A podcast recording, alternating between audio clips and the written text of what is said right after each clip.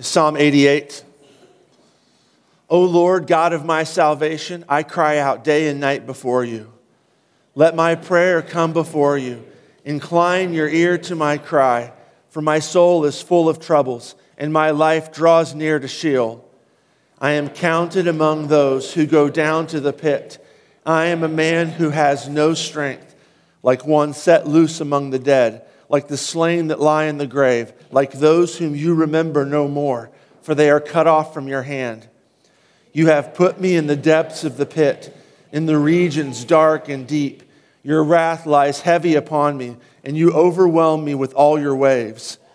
You have caused my companions to shun me. You have made me a horror to them. I am shut in so that I cannot escape. My eye grows dim through sorrow. Every day I call upon you, O Lord. I spread out my hands to you. Do you work wonders for the dead? Do the departed rise up to praise you? Is your steadfast love declared in the grave, or your faithfulness in Abaddon? Are your wonders known in the darkness, or your righteousness in the land of forgetfulness? But I, O Lord, cry to you. In the morning my prayer comes before you. O Lord, why do you cast my soul away? Why do you hide your face from me? Afflicted and close to death from my youth up, I suffer your terrors. I am helpless. Your wrath has swept over me. Your dreadful assaults destroy me. They surround me like a flood all day long. They close in on me together. You have caused my beloved and my friend to shun me. My companions have become darkness. Glory be to the Father, and to the Son, and to the Holy Spirit, as it was in the beginning, is now, and will be forever. Amen.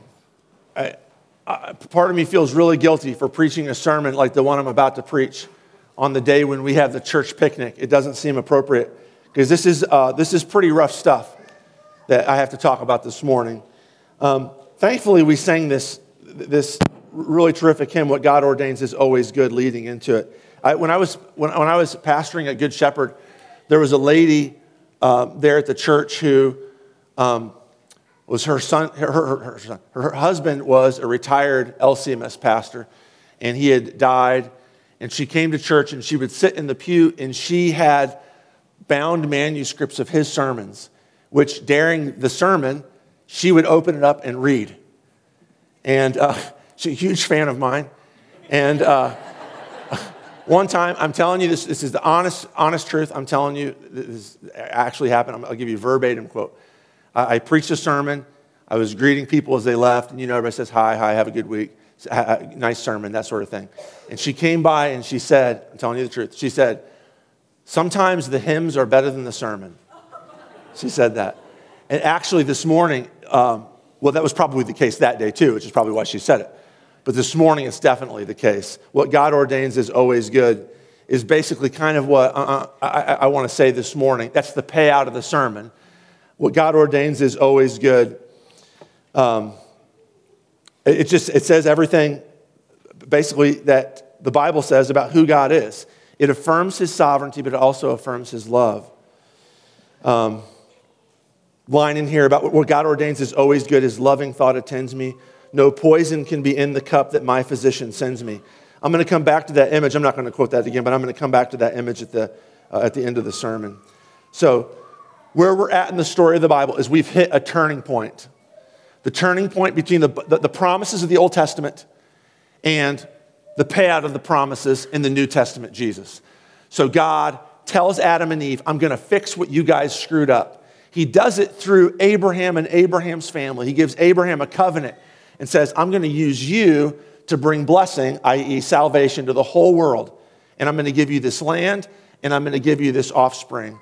And what I'm calling you and your family to do is to be my kingdom of priests, to represent me before the world, to be the image bearers that I called Adam and Eve to be, but they failed to be. If you fail in this, well, the Deuteronomy reading from this morning. And unfortunately, Israel fails, just like we fail. Israel fails to be the image bearers that God called them to be. And what happens is, is exile.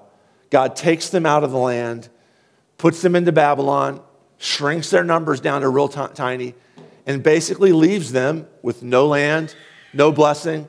The promises seem to have failed. The, the, David's throne sits empty. David's line has been uh, imprisoned. What happens? When, when you get to the middle part of Psalms, that's the territory that we're in now, Psalm 88. It's basically telling the story, which is hopelessness. Now, look at Psalm 88 with me. This is maybe this is maybe the darkest point in the whole Bible in, in terms of human emotions. This is more bleak than the book of Job because the book of Job ends with hope. It ends with God coming and repairing what's been damaged in Job's life and speaking with him. But look what's, if, you, if you're looking at your bulletin, you can, I'll, I'll tell you this, if you're looking at your Bible, you can see it for yourself. This is the whole of Psalm 88. There's no, it ends like this You've caused my beloved and my friend to shun me. My companions have become darkness. That's it. Fade to black. That's the end of, that's, that, that, that, that, that's the end of the psalm. There's no hope. It's just bleak. God, you've abandoned me, and I'm done talking. Roll credits. What are we going to do with this? What are we going to do with a psalm like this? Now, the good news for me and you is, is that unlike the, the, the, the uh, Heman, the, the psalmist of Psalm 88, you and I live on the other side of the cross. So we now know that the exile is over. The exile that he's living in, where he's separated from God in his presence, is over. God has returned home to live with his people. More on that in the upcoming weeks. However, it's still not completely over. We still live in this current evil age. And so everybody in here knows what it's like to suffer, to be in some sort of exile, to be hopeless, to be without, at times, to be without a sense that, eh, that anything will ever be right. All of us can identify with the psalmist of Psalm 88, which is why Psalm 88's in here. So this morning, what I want to do is I want to talk about suffering from Psalm 88. I want to talk about the deep reality of suffering. I want to talk about the deep cause of suffering. And then finally, the deep reason for suffering. So, first of all, the deep reality of suffering. The deep reality of suffering. Suffering is real. In fact, suffering is, the Bible insists, and a lot of other people who've lived human lives on this spinning globe have insisted as well. Suffering is the default mode of human existence. It, it, it is the baseline of our days in our lives. I'm not saying that nothing's ever good, but suffering is the way it's going to be. God told Adam and Eve in Genesis 3 if you rebel against me, there's going to be suffering. Things in your life are going to go askew. There's going to be pain, there's going to be relationship fracturing. There's going to be death. There's going to be futility at work. There's going to be futility in friendships. Suffering is going to be the default mode. And it's what happened when Adam and Eve rebelled against him. Other religions agree with this as well. If you know anything about Buddhism, you'll know that the first of the Buddha's Four Noble Truths is all of life is suffering. He's spot on. He gets it way more than, than Westerners like us would get it, is that life is brokenness. Life is suffering, life is pain. Job, of course, agrees in the classic text in, the book of Job, chapter 5, verse 7 man is born for suffering. As sure as sparks fly upward, man is born for suffering. We are born and we are suffering from the get go. C.S. Lewis talks about this uh, quite a bit throughout his writings, but one of the famous texts where he talks about this is A Grief Observed, which he wrote uh, after his wife died. I was really grappling with that, that, the, the, the, the deep pain of that loss. And he says, when he's grappling with the, the death of his wife, he says, We were promised sufferings, they were part of the program. We were even told, Blessed are they that mourn, and I accept it. I've got nothing that I hadn't bargained for. It's the human lot to suffer. This is what, if I want to be a human being, I'm going to suffer, he says. This is what I bargained for. Now, this is hard for us, especially for those of us who are American. It's hard for Heman in Psalm 88, but it's especially hard for those of us who are Americans Westerners in general, is because we have it in our mind that there isn't a single problem that exists that can't be fixed if we're just hardworking enough and come up with a solution. So, problems in transportation, you build bigger and faster vehicles to get us places. Promise in physical health, we have doctors who train to do really, really incredible things. Problems with mental health, we have medicine for that, we have therapy and counseling for that. And so, when things go wrong, it just, it's not just that things are wrong, it's that there's what's happening here? What's wrong with me? Why, why, isn't, why can't I fix this? And it's good every once in a while. I don't mean good in the like pleasant sense, to circle back to what the Bible says about suffering and realize this is our default mode. I'm not saying be content with it. The psalmist in Psalm 88 is not content with it, but it is our default mode. It is, it is what we were born to.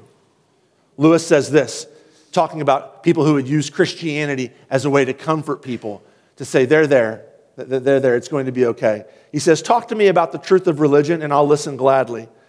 Talk to me about the duty of religion, and I'll listen submissively. But don't come talking to me about the consolations of religion, or I shall suspect that you don't understand. And he's right. I could stand up here and I could say, All your suffering, it's not real. Everything's going to be fine. Just, you know, get the joy of Jesus down, down, down in your heart, and everything will be good. And you would rightly look at me and say, Liar. I'm not listening to that. You know too much. You've lived too much, you've experienced too much. You know what it's like to live in the fall. Suffering is real and it's deep. The psalmist, I'm not going to read Psalm 88 all, over again, but it's the, it's the whole psalm from beginning to end. And he says his life too. From my youth, he says, all this has been happening to me. I have always been suffering. It's our default mode. The deep reality of human life is suffering. Well, what's the deep cause of suffering? What causes suffering? Right, I'm going to give you three options. Two uh, are unbiblical, and the third one's biblical. Option one fatalism. God or the universe or fate is out to get you. Now, it's very, very broad. I mean, we can say fate, you can just make it random, you can make it existentialist. Harry's at high school, Harry's been assigned to read uh, the Ernest Hemingway novel, Farewell to Arms. Hemingway's an existentialist. And I think I might have mentioned Farewell to Arms to you too. Angela and I, it's one of our, one of our faves. Harry's reading it for the first time, writing this paper about it. And Harry's telling about like, the points of his paper. And it's like reading Psalm 88, it's just bleakness. In Farewell to Arms, Hemingway writes this it's a war story. And this guy in the war, he's off in the war. He goes AWOL, he gets himself out of the war. He meets this wonderful woman. They're having a baby. The very last scene of the book is him walking out of the hospital where his newborn child has died in childbirth and his wife has died on the operating table. This happens in the space of like the last three pages of the novel. The last scene is him walking out of the hospital in the rain by himself. So, why does Hemingway write a novel that ends like that? Well, Hemingway believes, as an existentialist, fate in the universe is out to get you. The cause of evil, it's hardwired into the whole universe. The other way to say this is God does it. We can say, what, what, what, in the sense that, like, God's punishing you for your sin. That would be a God that's not good. And remember, that your, your good physician would never give you a cup that's full of poison. So the fatalistic, deterministic, and, and this is, by the way, this is, this is, this version of Christianity is the version that atheists don't believe in. I can't believe in a God who would cause suffering, who would do evil things. And, and the images of a God who would just do bad stuff to people, kind of like Hemingway's fatalism, or the pagan gods to blow whole armies up just on a whim. I can't believe in a God like that. Well, okay, so I, I don't believe in that God either. I don't believe in that God either, which leads us to option number two. And I mentioned this last week deism. God doesn't cause suffering, God's too good to cause suffering. He just doesn't stop it. He doesn't cause it, He just watches it and doesn't do anything to stop it. Well, this, this goes, this is uh, about three or four hundred years old, and this goes back to a lot of this. Have I talked to you guys about, about this before? The, the great Lisbon earthquake of 1755 was a watershed moment. Lisbon, it's on All Saints' Day. All the Christians are in the churches in Lisbon lighting candles for their lost relatives who've died over the past year. Lisbon's hit with a massive earthquake, followed by a massive tidal wave. Thousands are killed in the earthquake. The earthquake also knocks over all these churches throughout the city, which are filled with candles, and ignites a massive citywide fire, which kills thousands and thousands and thousands of more. Lots of philosophers, including Voltaire, who wrote the novel Candide to grapple with this, basically said, okay, God could not have been, in charge of this. So we have to believe in God because that's who we are. Not, not yet at the point where we're ready to say God doesn't exist. We believe in God, but he couldn't cause this. So what is he? He must be a God who's just up there, out there, minding his own business, kind of watching. He probably knows what's going on here, but he doesn't really feel, for whatever reason, like doing anything about it. But it's not his fault. It's not his fault. He just isn't, isn't doing anything about it. The problem with, the, with that is that it's a God that's not loving. If he has the power to fix things or to stop evil, but he doesn't do it, then he's not loving. Which leads us to the third option. Now, listen, I want everybody to lock in. I cannot afford for you over the next five minutes to hear one sentence I say and not the other sentences, or else the information that you will be getting in your head will be damnable. This is very, very trip, this is going to be very tricky for me to, to, to, to put the, all this together in a way that's biblical and in a way that's encouraging and that reflects what Psalm 88 is doing. Right? So I want you to listen to me and I want you not to stop. I'm not, this is, this, I just sound like my dad. I apologize. But please listen to me and don't stop for a few minutes, okay? What is the answer to Psalm 88? The psalmist, what does the psalmist believe about where suffering comes from? All right, let me show you. Verse 6 the psalmist says to God, You have put me in the depths of the pit, in the regions dark and deep. Your wrath lies heavy upon me, and you overwhelm me with all your waves. Verse 8 You have caused my companions to shun me. You have made me a horror to them. Verse 16 Your wrath has swept over me. Your dreadful assaults destroy me. Verse 18 you have caused my beloved and my friend to shun me. My, my companions have become darkness. What's the psalmist answer to where troubles and suffering come from? It's God. God has done all this. God causes troubles and suffering. Right? I know that's a hard pill to swallow, but just, listen to me for a few minutes. First of all, for starters, this is not me. This is sacred scripture. Psalm 88 says this. So I might not understand this right, and you might not understand this right. In fact, it's almost certain that we are going to misunderstand Psalm 88 to some extent as, as fallen human beings. But baseline is that this is in Scripture for a reason, and one of the reasons is, is because the psalmist is convinced and wants us to know that suffering comes from the hand of God. Troubles come from the hand of God. Now, if we stop, if I, like, I need you to keep listening, because if I stop there, I'm no better than a Christian veneer version of Hemingway or Sartre or the rest of the existentialists. But if I say to you, God doesn't cause suffering, I will be lying to you because Holy Scripture says that God does cause suffering. So, what are we going to do with this? How are we going to make sense of this? I have a friend. I have a friend, uh, friend, one of my best friends. Went to college with him. He's a pastor. He's a Baptist pastor out east in um, New England. And um, when uh, college, we were in college together, played a lot of basketball. He had had a shoulder surgery from high school uh, playing football. And every once in a while, when we were playing basketball, his right shoulder would come out of socket. And it got to be where I was the one he would yell for. Because I happened to be close to him the first time I was there when it happened. I happened to be close to him. And he called me over and he walked me through how to put his shoulder back in socket. Like I'm not like I'm not good at this. I don't watch when I get shots or anything like that. I'm not like a medical, I'd be a bad medical professional. So he walked me through it and he didn't seem he was like telling me what to do. Didn't seem like he was in horrible pain until I put my hand underneath his shoulder and he was guiding me the whole way, lifted it up and felt it slide back in place. And then like he was cussing and swearing at me. I see Kenzie's back here, physical therapist. She's like giving me knowing looks. Uh, and it got to be where I would have to do that all the time, and I always dreaded it because you know my best friend's laying on the ground. One of my best friends laying on the ground, and I have to reach my hand under him in intense pain, like screaming at me.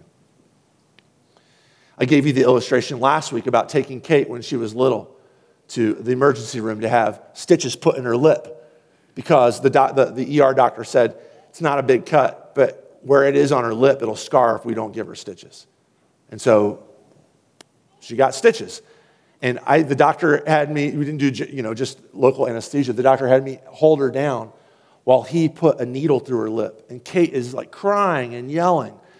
And she's looking at me with abandonment and betrayal in her eyes. Like, why are you doing this to me, Dad? And anybody, anybody who knows how, anybody who has kids knows how this is too, just on everyday level.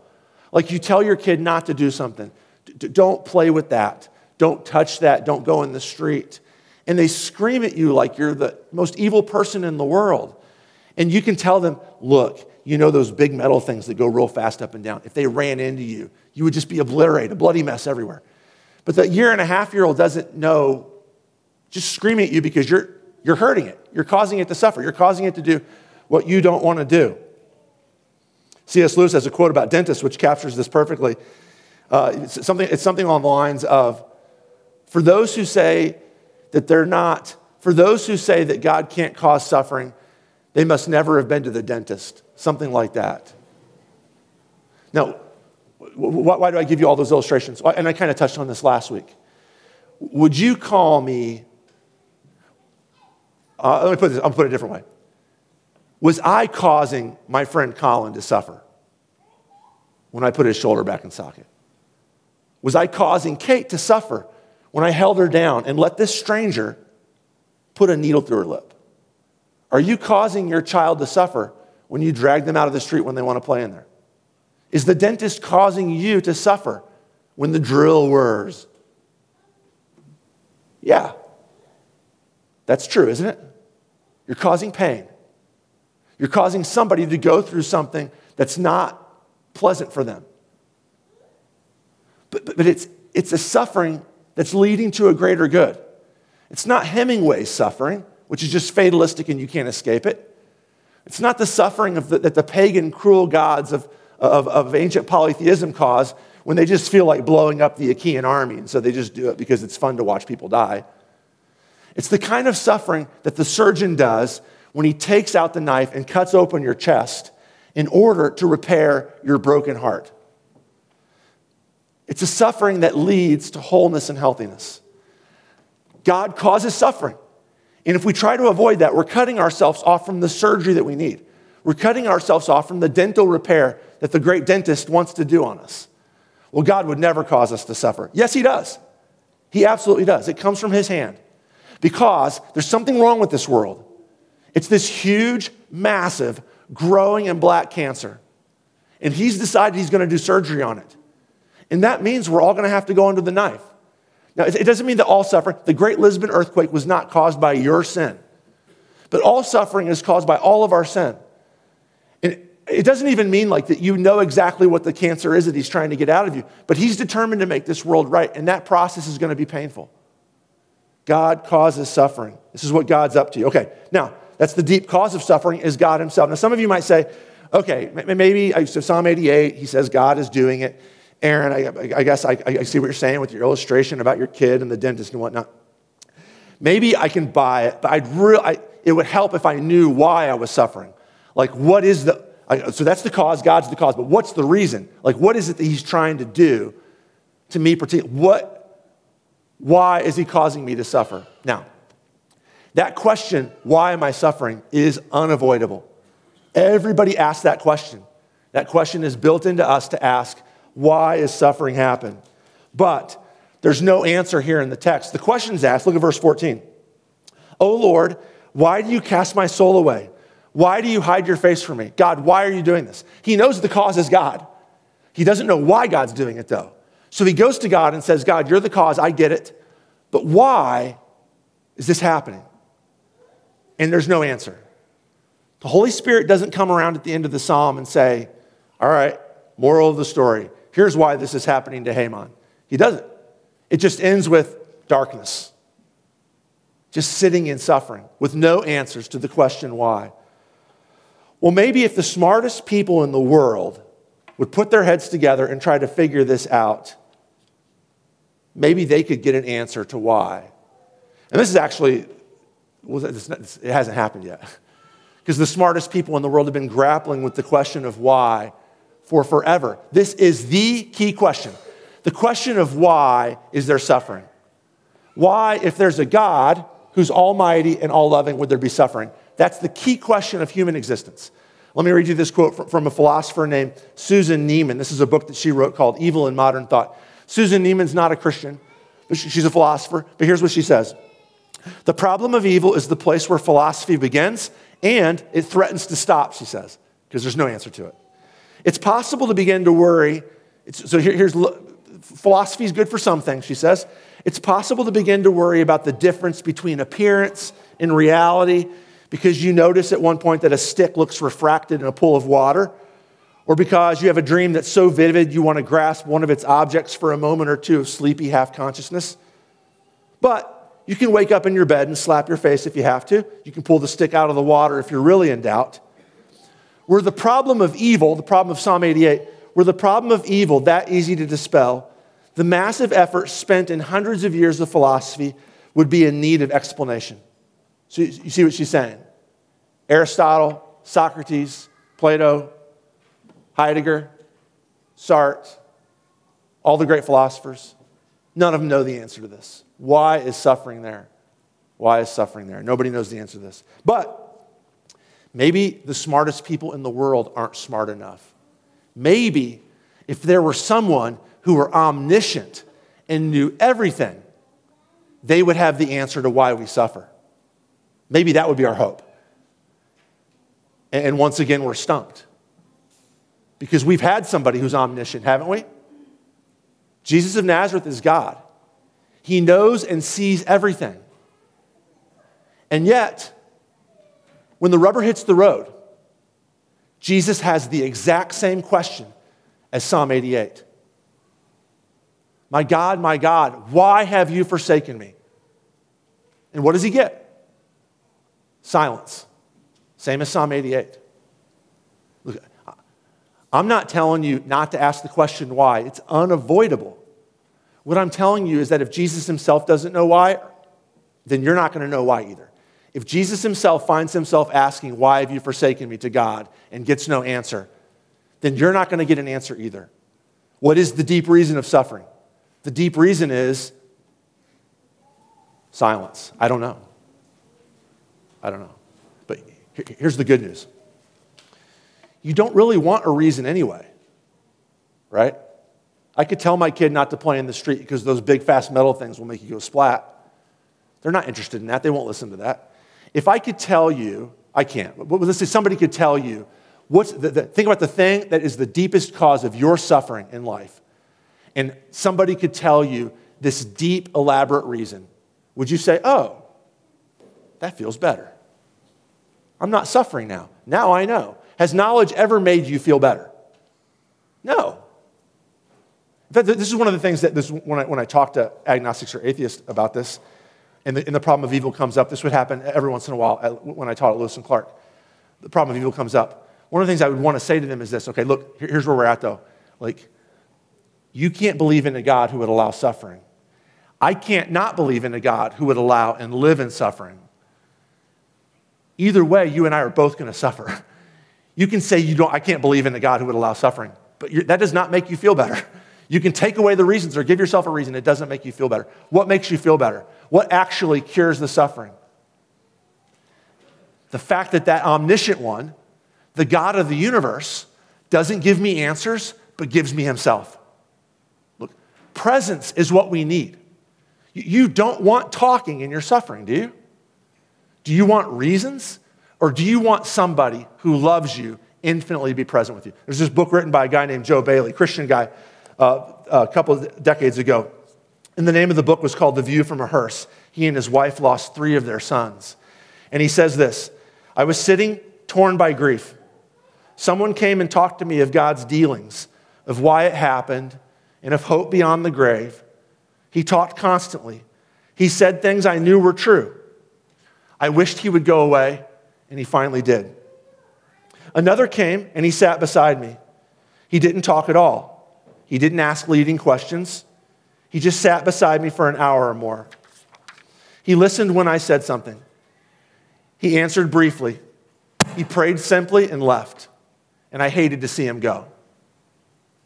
That's who you want with you when you're suffering. Someone who loves you enough to sit with you and walk through it with you, to not be put off by your suffering, to embrace it with you, to not try and dissipate it with words, to not try and paper over it with reasons, but to just sit with you in the middle of the grief and experience it with you. Now, I can do that for you. I hope I can, and I hope you can do it for me.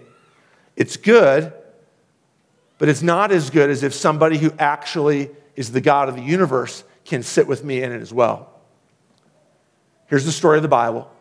Here's where Psalm 88 is going. And actually, Psalm 88 it begins with, God, you're my salvation. So the psalmist knows. The God of the universe sits with you in the middle of your suffering. Think of anything, any suffering that you've done from when you were a little kid and your parents said, Don't point in the street, till that moment when you're laying there in the hospital and you realize, This is it, I'm dying. And all the loss in between. Think of all the suffering in the world, not for, I'm talking to you, those of you who are Christians, not one bit of that suffering has happened outside of the cross of Jesus Christ. You and all of that suffering are with Jesus on the cross. You and all of that suffering have the crucified Jesus with you, giving you answers and reasons. No, that would do you no good. Walking with you, being with you, present with you. And unlike me, who, who hopefully will be with you in your suffering, he actually rose from the dead, which guarantees that through that suffering, the great surgery is happening. And when you walk out of it, you'll be healed. That through that suffering, your bad teeth are getting repaired. Through that suffering, the God of the universe is fixing and healing you. That's the message of. This is why this is the deep reason of suffering, is that I don't have a reason for you. All I have is a person. You don't want reasons, you want a person. You don't want ration, you want presence. That's what our heart really wants. Jesus gives that to us. He is with you now, He is suffering with you now. Lean on Him. Soak yourself in His presence. Don't try to run from your grief. Do not waste your grief. Don't try and paper over it and try and make it go away and try and hurry through it. It's the thing that connects you to the suffering Jesus. It's the thing that makes the crucified Christ real. Live in it now. As we come to the rail now and celebrate the Lord's Supper, I want those of us who are believers who are going to be here, think about this and dwell upon this is that I am bringing my suffering to the one who is also suffering right along with me. I am not alone. He might not tell me why this is happening, but he is here all the time with me. Let's pray. God, you know we need your presence. Give it to us now. You've been with us in word, now be with us in sacrament. And may your name be glorified because of it. We pray this in your name. Amen.